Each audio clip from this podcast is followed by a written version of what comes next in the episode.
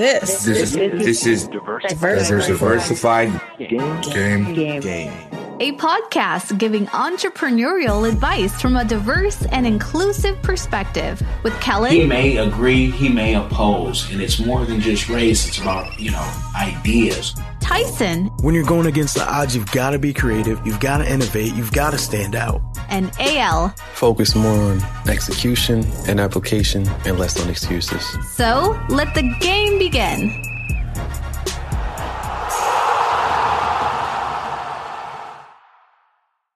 Hey, it's Kellen. and of course AL. And today, you guys, on Diversified Game, we are giving you the game all the way from East Africa. That's where our guest, Dr. Adrian Hunter, you can check her out while you listen at adrianhunter.com. She is an author, she is a doctor, she is a traveler, and she has some game to give us. Welcome, Dr. Adrian. How are you doing today?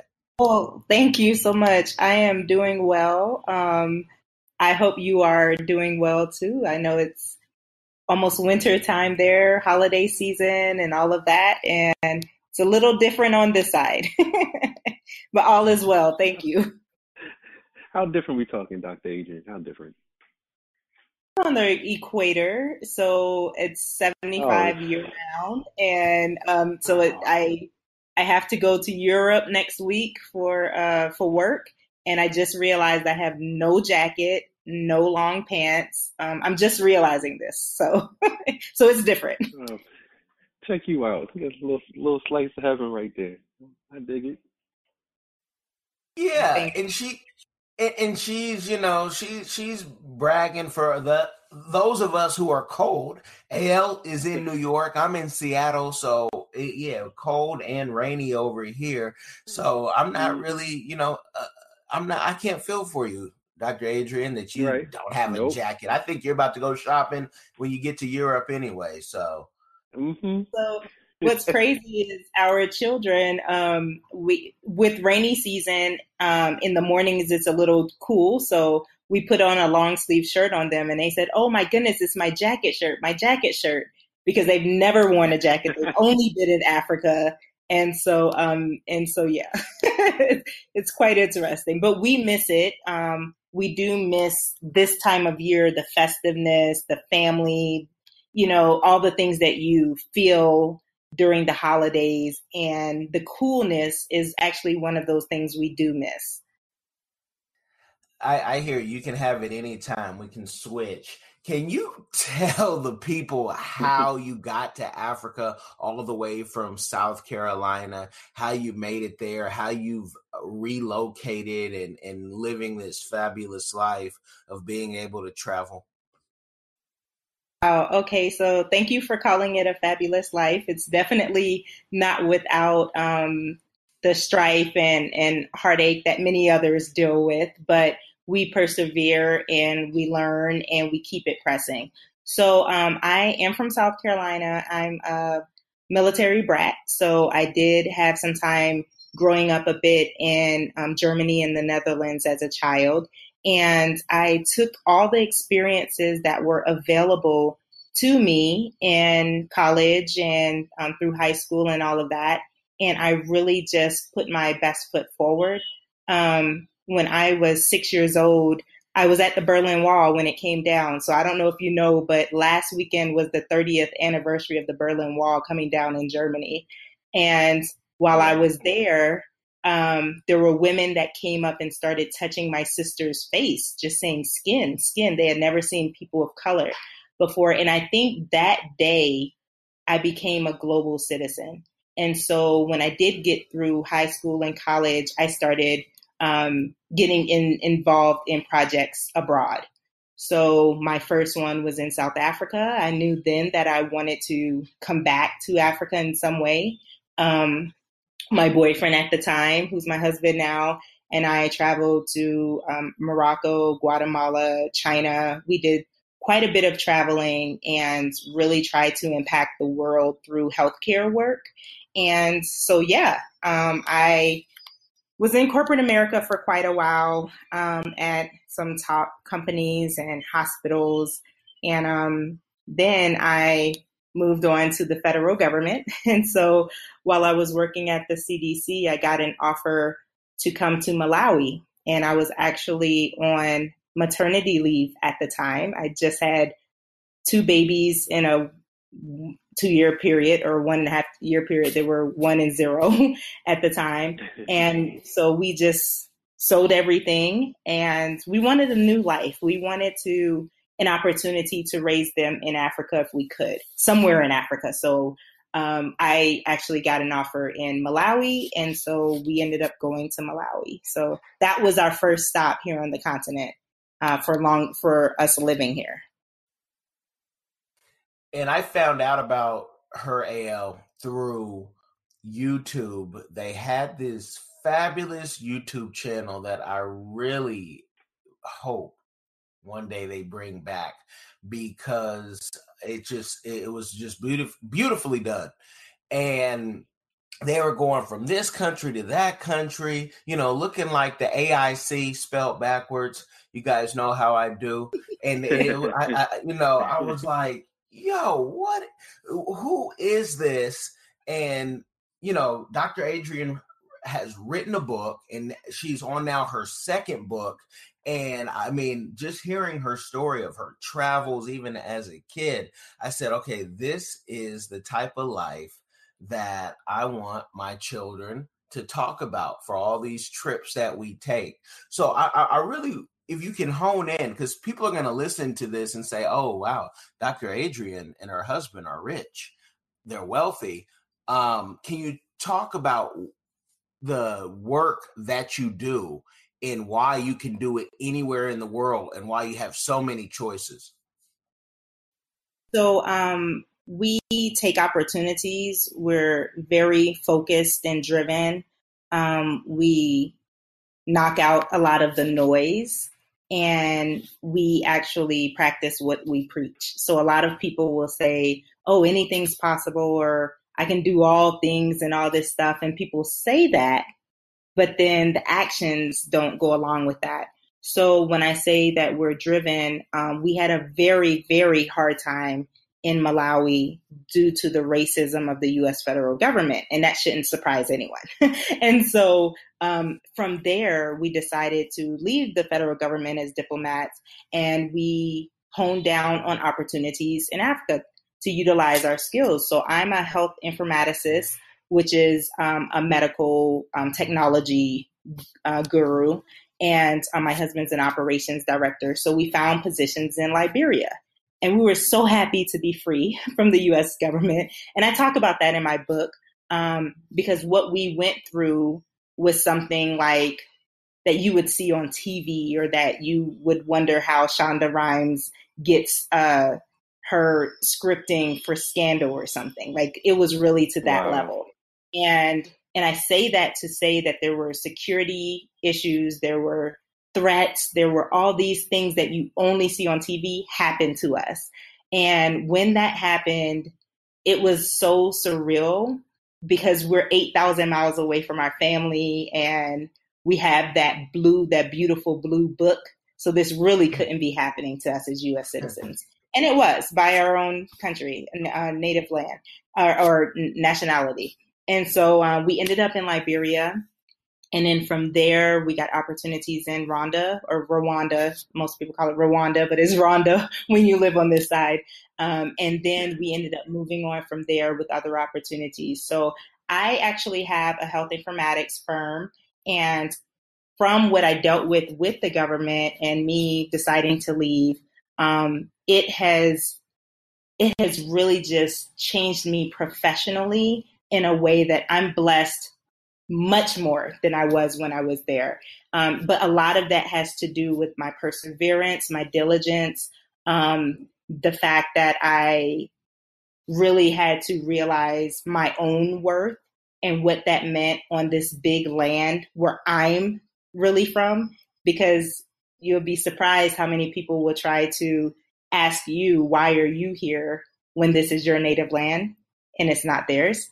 Um, so there have been a lot of that. We've dealt with so many things, but we want to be here and we feel that this is home. And so Yeah, um, so I am actually now um, through my firm. I have a contract with a European company where I serve as their chief operating officer, and it's a clinical technology company where I'm able to work from home. So I can work from anywhere, but where we are now, my husband's job is actually based here. And so um, that's why we are still in East Africa in this country. But we would like to get back to West Africa at some point. We just, we kind of miss our folks and the spice of the food. And there are certain things on the West side that we can't find on the East side. But, um, but we're really blessed. And to answer your question in regards to finances, we did not come from um, wealthy families or anything like that. In fact, I ended up going to college on a Bill Gates scholarship. And um, if anybody knows about Bill Gates scholarship, your parents have to make about 20,000 or less per year. You have to be almost at poverty in some way. And so um, I did not come from a wealthy family. My husband didn't come from a wealthy family or anything like that. But what we did was when we left from being diplomats where everything's covered, your your flights, your housing, everything, that's when we realized that there are other jobs that offer the same thing. So right now we are not paying for our housing, we're not paying for our insurance, we have flights home, things like that. There are a lot of other um, perks that many people do not necessarily know about. And I know our YouTube channel, it was Life's Humble Hunt, and we still have our website. Um, was talking about that or was alluding to that, but we decided that the uh, social media piece just wasn't us. It's just not really our style. And but we're happy to share anything that we can with others. And so I think a lot of people think, okay, come to Africa and have a business plan and start a business. And that's great. But for us, we actually are working for companies that offer those other perks that we really do enjoy.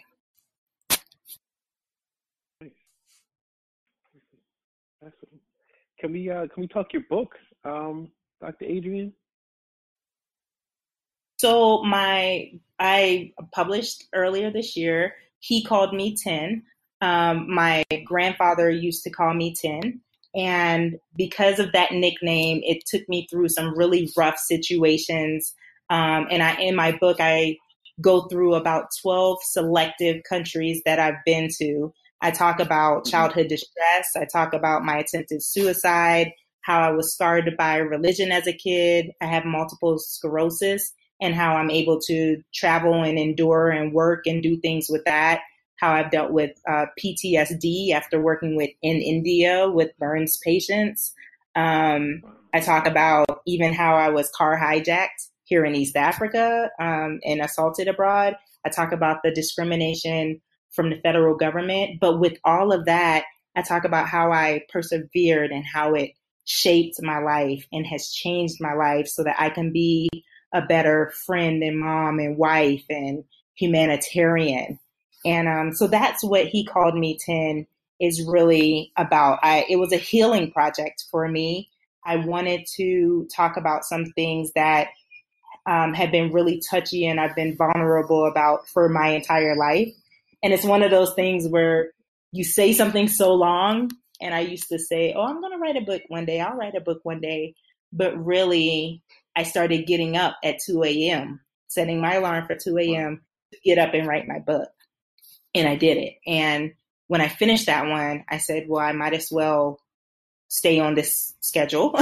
and so I wrote another one. And that one just came out this week and it's called it's called 24 because everyone kept asking me well how do you with ms as a mom as a um, working woman as someone who's active in her community here and i'm still active in the states even though i don't live there um, how do you do all that? And i always say it's it's 24 hours a day we all get the same thing. And and so how are you utilizing it? So my new one that came out this week is it's called 24 and my first one is He Called Me Tin, T I N. That's what I'm talking about. Cal. Cal. Uh, pressure makes diamonds, Dr. Adrienne, and you you are our Hope Diamond. Thank you, thank you, thank you. I appreciate that. We I, I like to inspire um, as I can, and I feel like anything I learn is not necessarily for me. I think when we one of us wins, we all win. But I think it's our mentality that really has to appreciate that. And we have a long way to go in regards to our humility and our fear of things. And so um, it, has been quite interesting how um, now my conversations with certain people have changed or um, just relationships I've had have changed because I feel that living in a new environment, getting out of the comfort zone that I was in, and really um, becoming an open vessel to the world has really, really shaped me. When you're living in um, in a country where you see things that like when you when you're looking at certain things um, where people are not having what you're used to but then again you still have it for example what i'm trying to say is living here we live in a nicer place than we lived in in atlanta georgia and the amenities we have here are nicer than they were um, back at home and it's just amazing because we know outside of this everyone doesn't live like that so we still have an opportunity to keep up our lifestyle in many ways. Um, but it humbles us because we know that outside others may or may not have that. But we work hard for it. And I, I work very hard. Um, and I keep a schedule and I am very considerate of my time. And I know this newest book, that's what it's talking about. How are you valuing your time? How are you um, enabling self-inflicted distractions and how are you really um, taking care of your business whatever that means to you you know now she's a scientist though so i want to know i know you did some research and I, am sometimes a little um, harsh especially on certain communities that are you know close to mine and communities that i'm in. But what type of research did you do and what was the number one you know waste of time that you saw others do that you may not do or you may uh, limit yourself and, you're intentional about that when you were doing your research for your books i know you were doing research so um actually i um i journal a lot um, I believe in meditation. And so everything that I wrote, literally the words came to me. I felt as if I was in another dimension. I had already aligned my energy in a certain way where everything I felt just spoke to me. I literally would get on the computer and start typing. And the next thing I knew, I had a chapter done and I had to reread it. So um, for me, I didn't do um, any research. Um, what my books are are the first one is my story. It's a memoir, so that was that. And then the second one was based on all the experiences that I've had um, as someone who's a stickler for time. So it's a lifelong thing where I've always been the one not understanding why people are procrastinating, not understanding why people are um, are wasting time on certain things. And I just couldn't, I, I just can't grasp the concept. So I wanted to share my tips on it and really um, help people get themselves together because like the quote I use in there that says, um, the trouble is you think you have time. It's a Buddha quote. And I think about that all the time. And we can be here today and gone tomorrow. And I really want to not just be here. I want to fulfill whatever purpose. I want to enjoy life. I want to cancel out the noise and not take everything too seriously, but also be serious about the blessing I have in living. And so, um, one thing that I noticed, and we were on social media, and um, I was on social media for quite some time, not extra active, never been really extra active, but um, I I find that it's a fantastic tool, and even now the way things are going, um, and thank you for having me on the podcast. Just podcasts and and all these other tools where we can get more information are great, and I enjoy that. But I found that I was spending so much time on it, And when I found that I was never posting a picture on Instagram, but I was on Instagram like two hours a day, two hours is a long time. I could have written another chapter in two hours, or I could have spent more time with my children or or um, completed a business plan. Like there's so much you can do in the time that you may waste on things. And for me, it was a time waste. I know some people that's not a time waste and that's the way that they may do their job or or find out information. So it's not a bad thing. But for me, that was one of the time wasters that um, I even talk about in this book. And really knowing that we work a lot of times, people work a typical eight to five job and then they do the same routine at night and then they sleep for eight hours. And I found that sometimes six hours is enough sleep for me. And sometimes I catch up on it on the weekend. And then sometimes I do sleep 10 hours. So it just depends. But I have it now where um, if the children are going to sleep at eight to nine, then I'll go to sleep at eight to nine. But then that alarm clock will go off around two to three so that I can get my day started.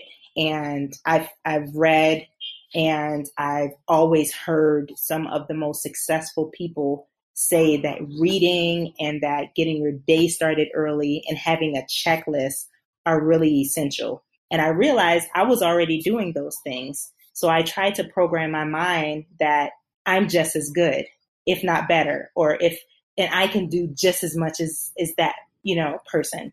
And so that's the way I kind of look at it. All right. Uh, All right, Dr. Al, Adrian, go uh, ahead. Yeah, I have I have a question. Um, just a bit ago, um, you made mention of uh, like things that you've gone through up to this point that allowed you to, uh, I guess, a- acquire more humility and um, you know understand fear more and, and fear things less. Um, can you speak on uh, some experiences that have that have, have allowed you to like open your mind uh, to more possibility or uh, some experiences that have happened in your life that have changed your perspective on those two topics, uh, humility and fear? So um, I got diagnosed with um, multiple sclerosis, and I was at the time working back and forth um, from Haiti to Atlanta, back and forth when I started getting some symptoms. And then the day I got diagnosed, the minute it hit my brain that the doctor just said this, I all of a sudden felt sicker. And I all of a sudden, felt hopeless. And I let it overtake me for a while. I dealt with a little depression and, and let it kind of um, get me down for a while. And then I started thinking, and I was like, people do triathlons with no legs, with no arms. Um, people do things all the time. You have people graduating from Harvard Law School who um, who's deaf and blind, and I'm thinking, wait, there are people that do things all the time. It's amazing that right after that, I ended up having my boys, and then I was told um, that I had an opportunity to move to Africa, and then the responses to that were, well, one, you have babies, and two, that's Africa, and three, you have MS. And I'm thinking, and man, let me tell you, other than the stress, the, other than the stress that I had um, with work related stress, which wasn't my fault, anything other than that, I have been the healthiest I've ever been in my life. Here with fresher foods, here with cleaner air, um, here with more positive people who on a day to day live life and aren't as stressed as us and people who are paying cash for everything and don't have debt and things like that. And being in a change of environment really helped me realize that I actually feel better here.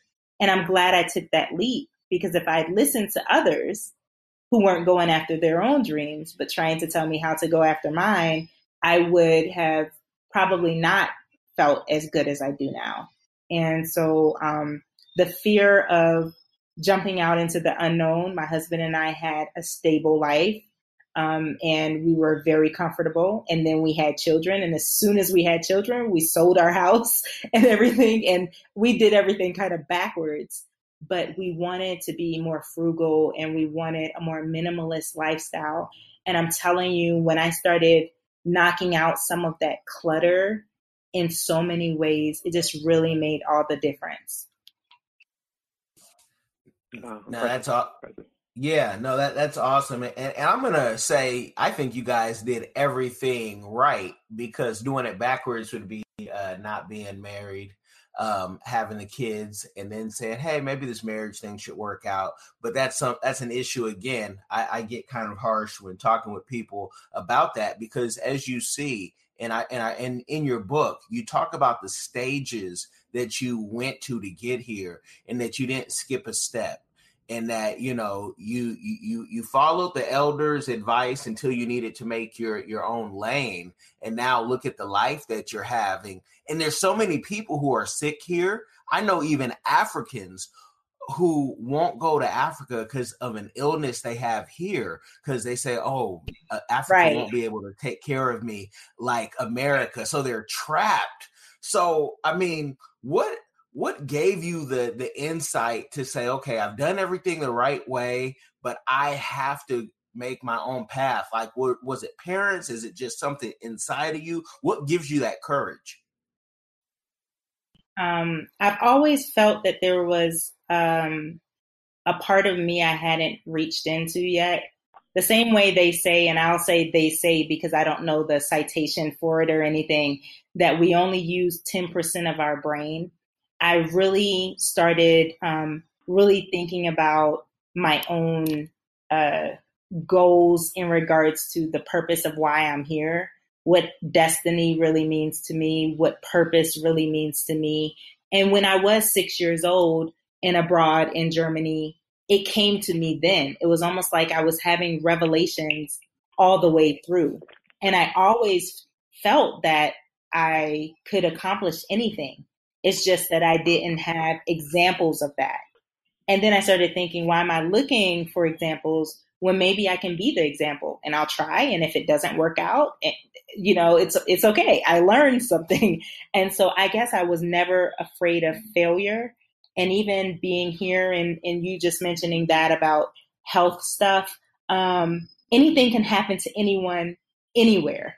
And if if we really look at the stats, I've been in the healthcare field for quite some time, and the stats of the U.S. health system is the lowest in all of the first world countries. In fact, um, for women and particularly Black women in maternity, um, it's the lowest of any first world country, and it's comparable to many third world countries. And people don't really realize that. So um, I, I, think about that sometimes. If I were to start a family, or, or if we were to expand our family biologically would I go back to the States to have a child or would I? And, and I'm thinking people have babies everywhere. You have to kind of think about that. People are sick everywhere. People deal with cancers everywhere. And um, I think we are so mentally, um, we mentally, we just feel as though the US has the best of everything. And I can't say that's the truth necessarily. Um, there are some conveniences, yes, that may make things a little easier. But then there's some conveniences here that we say, wow, if, if we had this in the States, we would be good to go, you know, kind of thing. So, um, so I think it's just the release of the fear I once thought. Um, I talk in my book about religion, and that's a pretty interesting topic to me because religion actually, or the way I grew up anyway, in the type of church I grew up in, actually taught me to fear life and it taught me to fear death. So to me, there was no in between because I was afraid of everything alive and I was afraid to die and what would happen to me when I died. That's how extreme it was on on um, on my on the, how I was raised. And so when I decided to release myself from that and really know that I can pray anywhere. I can pay, pray while I'm driving. I can pray while I'm sitting here eating. I can pray. I did not have to be on my knees with my head down, which is the way I was taught that God wouldn't hear me otherwise. once I started to really find myself within what that meant for me, I realized that um, I had a bigger purpose and I wasn't scared. And I wasn't scared of life and I'm not scared of death either. And I'm actually just living. And I appreciate that. Dang, that's that's real talk. I, Wow. I, I, I'm like, wow. it done dropped all the gems. Yeah, and, and the way she grew up, Al, I think a lot of us in the church grew up like that, and I mean, it still Yeah. affects and impacts. I know myself to this day. Um, you know, but but but go ahead, Al. You had you had something to say. Yeah, I was just gonna like kind of kind of piggyback. Um, you know, with this, um, I want to say uh, spiritual enlightenment as a result of uh, religious upbringing. Like, well, now, what are your thoughts on on um, on individuals? I guess uh, finding themselves um, through either religion or spirituality. Like um, most recently, uh, you know, Kel- Kellen and I, we've we've been podcasting about uh, about Kanye West and his um his stepping into stepping into the faith. Like, you know, what what are your thoughts on uh, individuals finding their faith through either spirituality or religion? You um, in college, there were people that um, once they got into college, they may have converted to Islam or they may have changed something about themselves now that they're in a new environment with other influences and other people. And I think we do the best we can based off of um, what we know, but there are only few who question what they know or question what they had been taught. And I'm not to say that there's a right or wrong either way, but I do know that when I started to question things, when I um, only wanted to get saved as a Christian because it was Tuesday, September 11th, 2001, and I was a freshman and I had just seen a screen on TV where there was a terrorist attack. Um, that was, I needed some insurance. I immediately, my mind immediately went to fear. So I said, wait, I fly all the time. If that happens to me, I have to be saved. I need that insurance. And so I went and I, and I say quote unquote, like gave my life to the Lord that night, but I really didn't. I really had no belief in doing that. I did it out of fear. And so, but it was what I was taught. And I was taught that if you leave this earth and you're not ready or you haven't proclaimed, then this is what would happen to you. And and it was extreme. Um, and so when I when I now um, and I don't know what's going on with with Kanye West or anything. Hopefully, it's something really positive.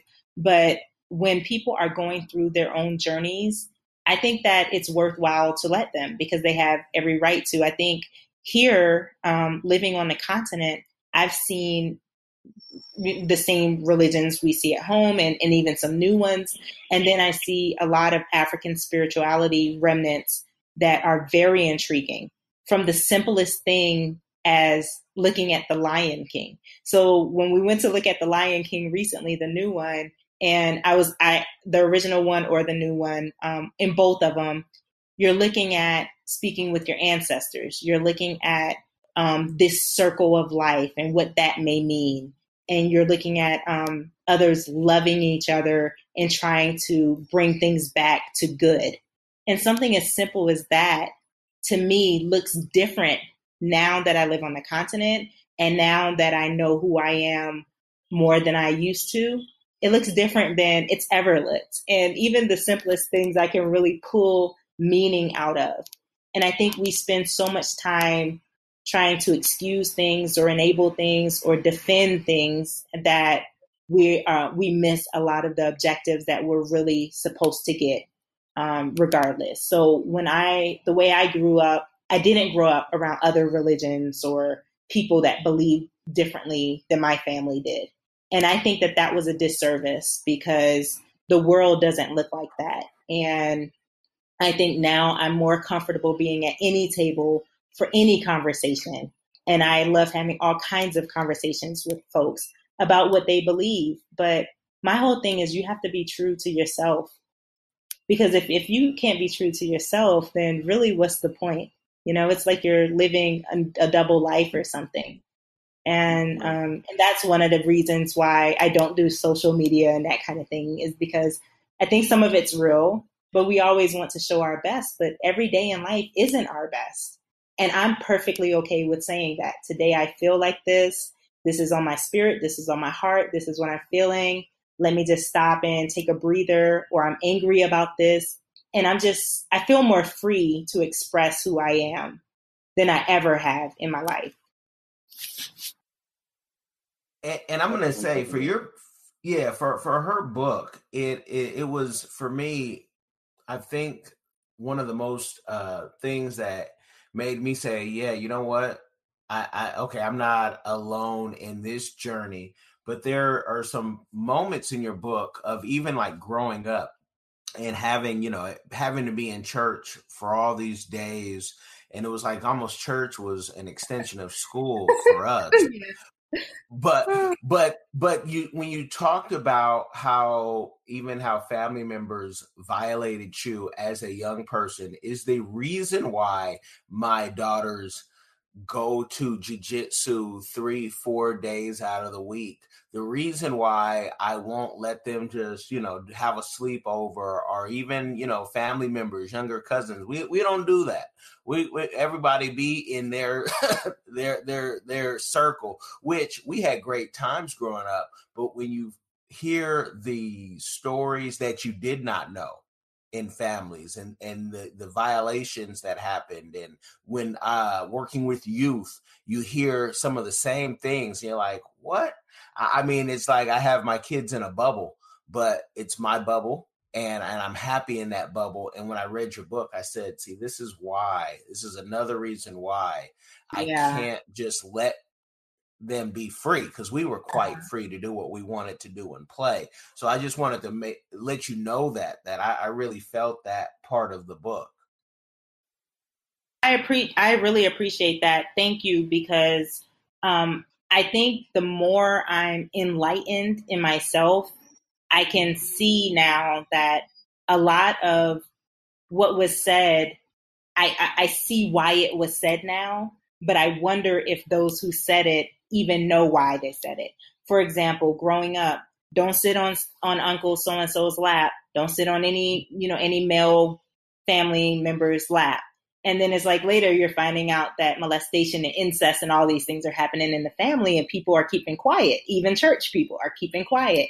And but then you know your history and knowing about interbreeding and knowing the things that happened during slavery, where um, where that was somewhat forced upon us, and some sometimes it was um, an option that was the only option we had.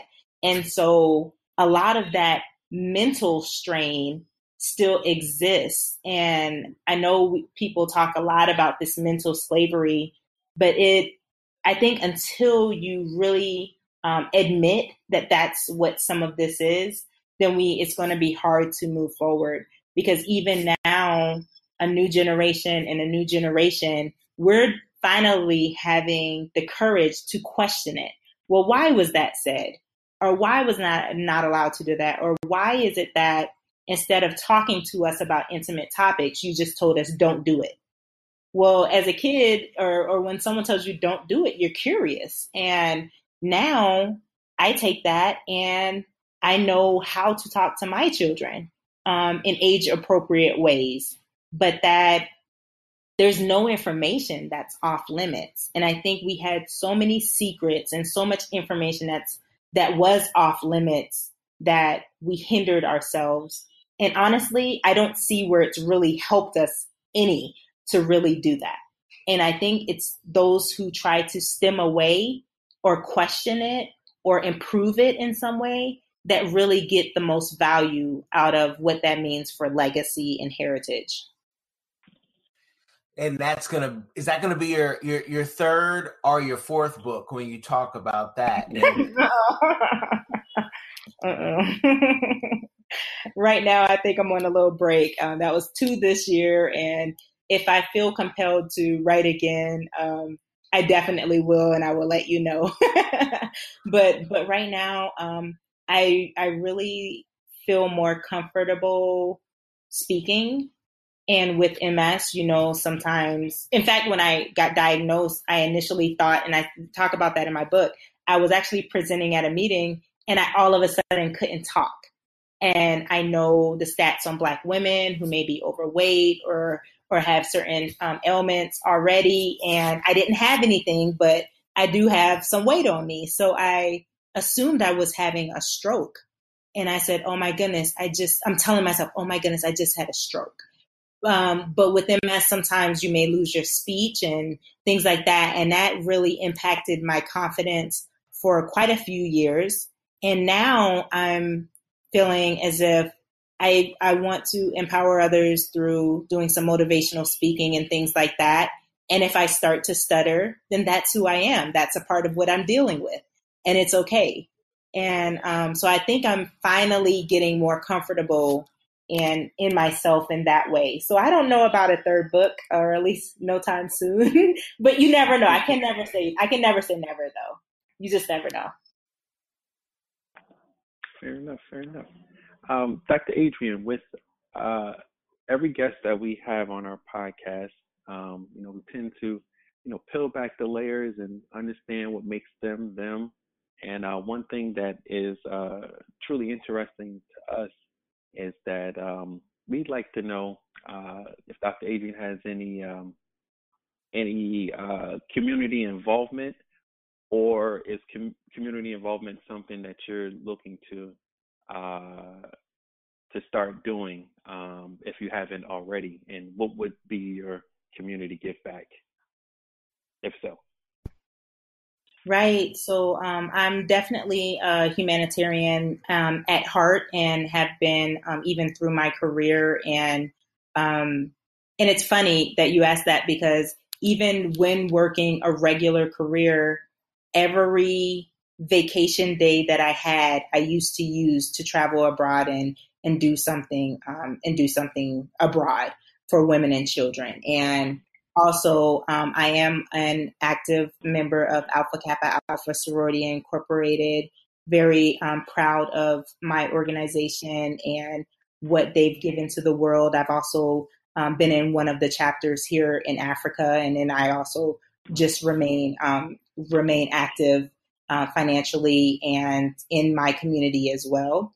And um, so most of my work has been with women and children, even long before I had my own children. I always had a soft spot there. And I do um, quite a bit of work with pregnant women and women who are postpartum. Um, and because I'm also a trained doula, so even though I don't usually attend births, I do a lot of postpartum work. And I do that here in Africa. I still do that in the States uh, with some clients in the States that I volunteer with. And um, I think just the humane piece of things have always been a part of me. And so um, there's not one particular project or one particular focus that I go towards. It's wherever I'm led and where I can best give of my skills. So I do a lot with STEM in the community and children and also with those who are older and um, and have um, capacity building needs. I do a lot with that too outside of regular work and regular family. Phenomenal. And, and she writes, yeah, and she writes, writes, and and if you're hearing this, I want you to visit her website, which all her uh, her website and everything will be in the description box. But there's so much that you've done, and I know that you will continue to do. Um, I, am just thankful that that you came on. Um, I'm excited to see the the, Thank you. The, yeah the, the the next book. You know, Dr. Adrienne even helped. She she helped me even because when I heard her audiobook at the same time, I was trying to get mine together and I my my guys could not get the format right for um Audible and everything, and she gave me her person who was very affordable, got the job done. So I thank you for for that again. Oh, okay, okay, wonderful. yeah, yeah, and and when you read her book, um, one of the things that I had to read because the reason why she is wiped off of social media. The reason why there is no youtube and she she talked about how the government you know what they try to do to her but i want you guys to read the book and get the details because she could really go into deep deep detail on that part of her life and that could even be its own book because one thing dr adrienne people don't get i mean you look at these big jobs we're we're entrepreneurs we get all these you know certifications and we look at these big contracts but what people don't understand is america is a huge business that is known to give a million dollars today and they can sue for it and take it back tomorrow and it's all legal in the contract and many of people have gotten in trouble having to pay a million dollars back a few times or you know being accused of things like they do with African leaders, but you know how mm-hmm. every African leader has to go to the Hague, but you know we never say anything about the Eastern European leaders who have done similar things. Um, uh-huh. it, it's, uh-huh. it's it's it's rare, and I don't want to get you know anybody on a on a list that um, I may already be on due, due to the type of work that we do but yeah it, i just i mean that part of it sometimes you can't even talk about it because you're still getting fed from the machine. And we saw snowden yes. i read snowden's book and it's like you'd have to go to russia to be that honest you know and still watch your back. So th- that part i really wanted to just give a you know, if you want to say anything on that or if you have any tips for anybody doing this type of sensitive work, feel free to share it. I realize that um, you could be here today and gone tomorrow. I think that's what happened. And in the sense that regardless of what we do, where we work, what we're involved in, if something happens to you, there are only a handful of folks usually that will really care and follow up and be involved in that legacy from now on. There are folks that may not care much about you. You may just be a, an asset or resource in some other way to them, and they can replace you immediately. If something happens, they will send some flowers and grieve for a few days, and then they'll replace you. And life goes on. So I think I realized that I'd given so much power to a process or something that I thought was the way. I thought this was the right way. Um, when you hear your parents say, Oh, you have a government job, that's the good job.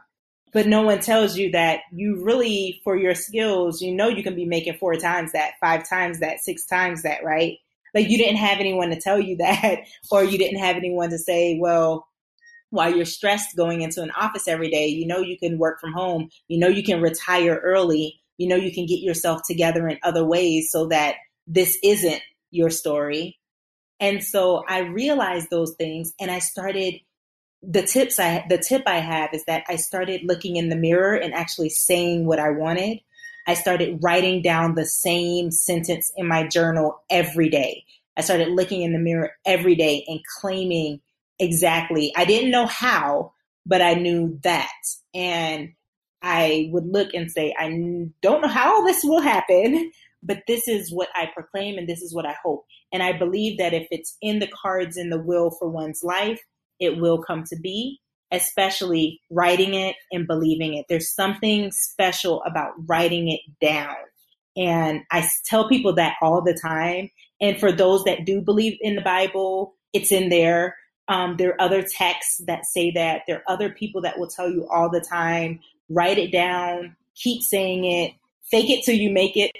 If you don't believe it, keep saying it, keep putting it out there, and um, and and things do manifest. I really have gotten ever since I started doing that, which was probably a couple years ago, um, about two right at two years now since I left Malawi.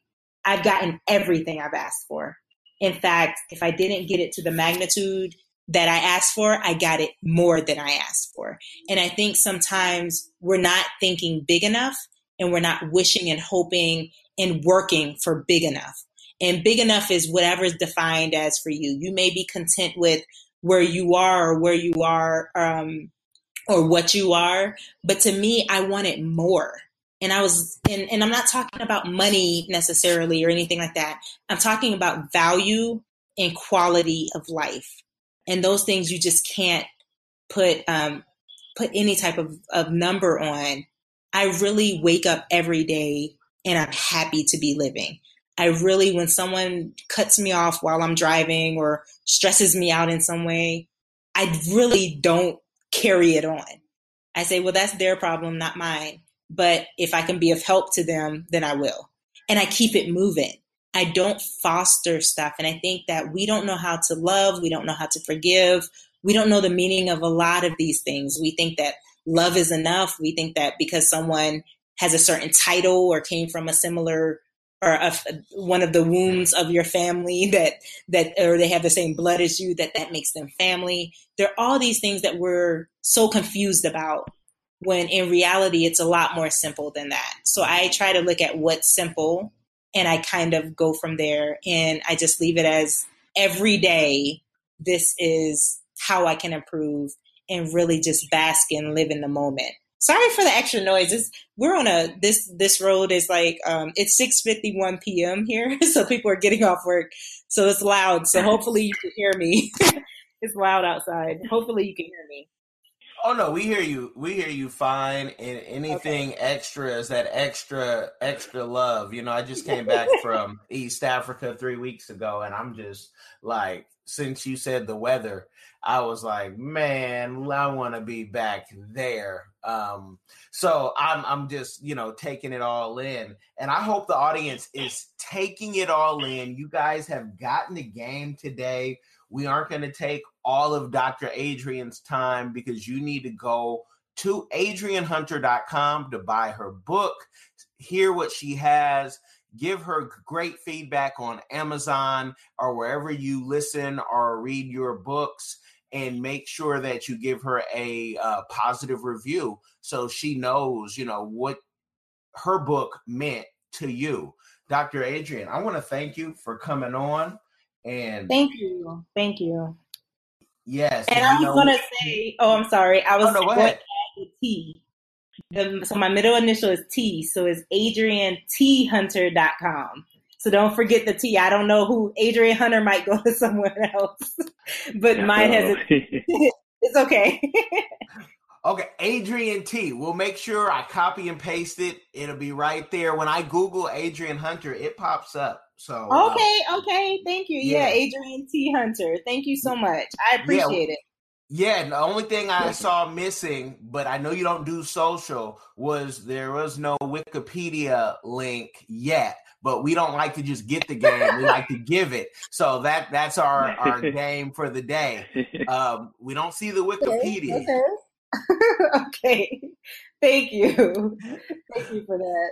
So I think this is a good place to stop our dialogue for this episode and allow you, the listeners, to join the conversation and keep the dialogue going with us online. You can do so by visiting our social media at Facebook, Diversified Game Podcast, on Instagram and Twitter, Game Diversified, online, diversifiedgames.com. In your life with the people around you, and or join our Patreon and get some nice perks for being involved. If you found a nugget and are like today's episode, you might as well leave a review. And if you leave a review, you might as well share it. If you share it, you might as well subscribe. And as always, thanks for your support.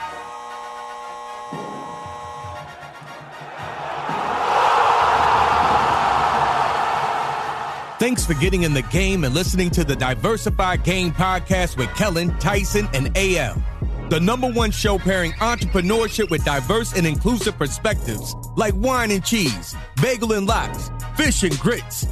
Be sure to visit diversifiedgame.com for all the good stuff. Join in the conversation and discover more content.